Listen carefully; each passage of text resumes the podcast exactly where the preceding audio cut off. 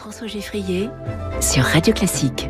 Les classiques de l'économie, les grandes notions de la science économique dans la matinale de Radio Classique avec vous, Natacha Valla. Bonjour Natacha. Bonjour François. Doyenne de l'école du management et de l'impact de Sciences Po. Aujourd'hui, on parle de la crise de la zone euro ou comment cette zone euro a failli exploser entre 2010 et 2012. Et eh oui, ça commence à faire déjà quelques années, mais entre 2010 et 2012, on a eu un gros problème qui a démarré avec la dette publique de la Grèce et qui s'est très vite propagé à des pays qui n'étaient pas forcément voisins de la Grèce puisque ça a été l'Irlande en 2010, après on a eu le Portugal Chypre, l'Italie, l'Espagne.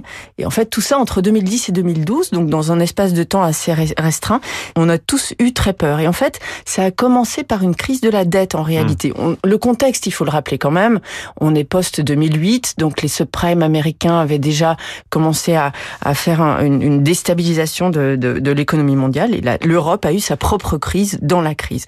Donc, qu'est-ce qui s'est passé au départ? Ben, Tout simplement, cette crise de la dette a fait douter les créanciers sur quoi la capacité des débiteurs à honorer euh, leurs engagements. Et donc cette crise de confiance a généré une hausse des taux d'intérêt. Cette mmh. hausse des taux d'intérêt, elle n'était pas du tout liée à l'action des banques centrales, mais liée plutôt à la réévaluation. de confiance. Voilà, euh, prime de risque. Je mmh. veux plus de rémunération parce que cet investissement est plus risqué. Et donc voilà.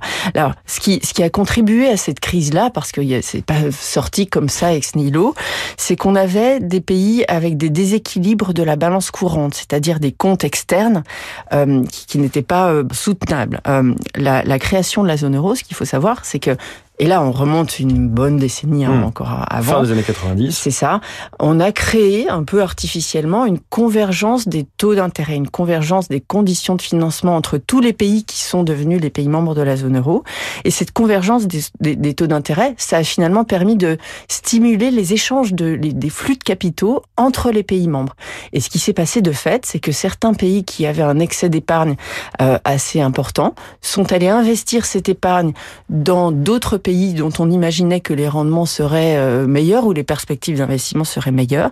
Et donc ça, en soi, c'est une bonne chose, vous mmh. allez me dire, parce que ça permet d'échanger, ça permet d'allouer l'épargne de façon optimale. Et ben non, pas de chance, parce que ce qui s'est passé, cette épargne-là, elle est allée s'investir dans des secteurs qui n'étaient pas des secteurs euh, productifs au sens euh, euh porteur de productivité, de progrès technologique, etc.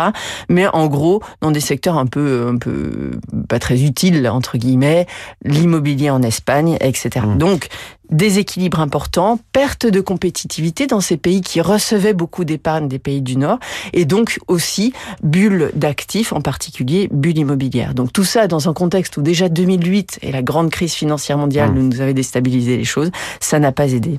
Et ça n'a pas aidé plusieurs acteurs économiques qui ont souffert avec cette euh, hausse des taux d'intérêt très forte et rapide. Hein. Complètement, parce qu'on le ressent presque encore aujourd'hui, il y a encore des stigmates, mais les premiers acteurs affectés, ça a été les États puisque ces États-là, ils avaient des dettes euh, pas forcément aussi importantes qu'aujourd'hui d'ailleurs, mais leurs déficits publics se sont aggravés, la dette s'est alourdie et effet boule de neige avec l'augmentation des, des taux d'intérêt, plus de dettes, ça a été une charge sur les finances publiques et donc par la suite, on le verra dans la résolution de la crise, une contrainte sur la dépense publique.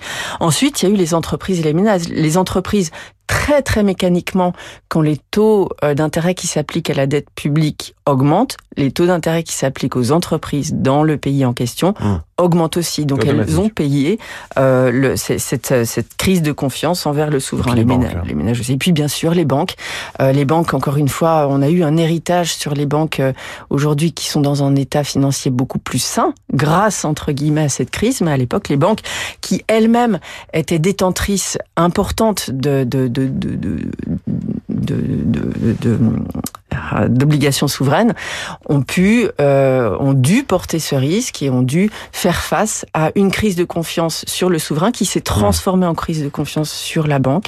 Et il y a eu une boucle qu'on appelle hein, ça une feedback loop en anglais, une boucle de, rétroaction entre les banques et les souverains qui a été très très euh, difficile à gérer et qui a généré une, une réforme, une reprise de la réglementation bancaire et des contraintes sur les bilans bancaires. Oui, et vous disiez on porte encore les stigmates de certaines certains éléments de cette crise de la zone euro. Pourtant, on a mis en place et créé tout un tas d'institutions et de mécanismes. Bien sûr, on a, on a mobilisé toutes les institutions internationales européennes et même au-delà. On a créé ce qui avait euh, défrayé un peu la chronique, la fameuse troïka entre le, les Le institutions FMI, de la Bruxelles, Commission le et la Banque centrale. et la Banque centrale européenne. Donc ces gens-là sont ont débarqué dans les pays entre guillemets Les trois grands méchants. Voilà, c'est ça. Et on en porte encore un petit peu les traces aujourd'hui. Les classiques de l'économie, ce matin, la crise de la zone euro 2010-2012, racontée par euh, Natacha Valla. Vous l'avez vécu de l'intérieur à la Banque Centrale Ah Européenne oui, on peut le dire, oui. Euh, Gros souvenir, j'imagine. Natacha Valla.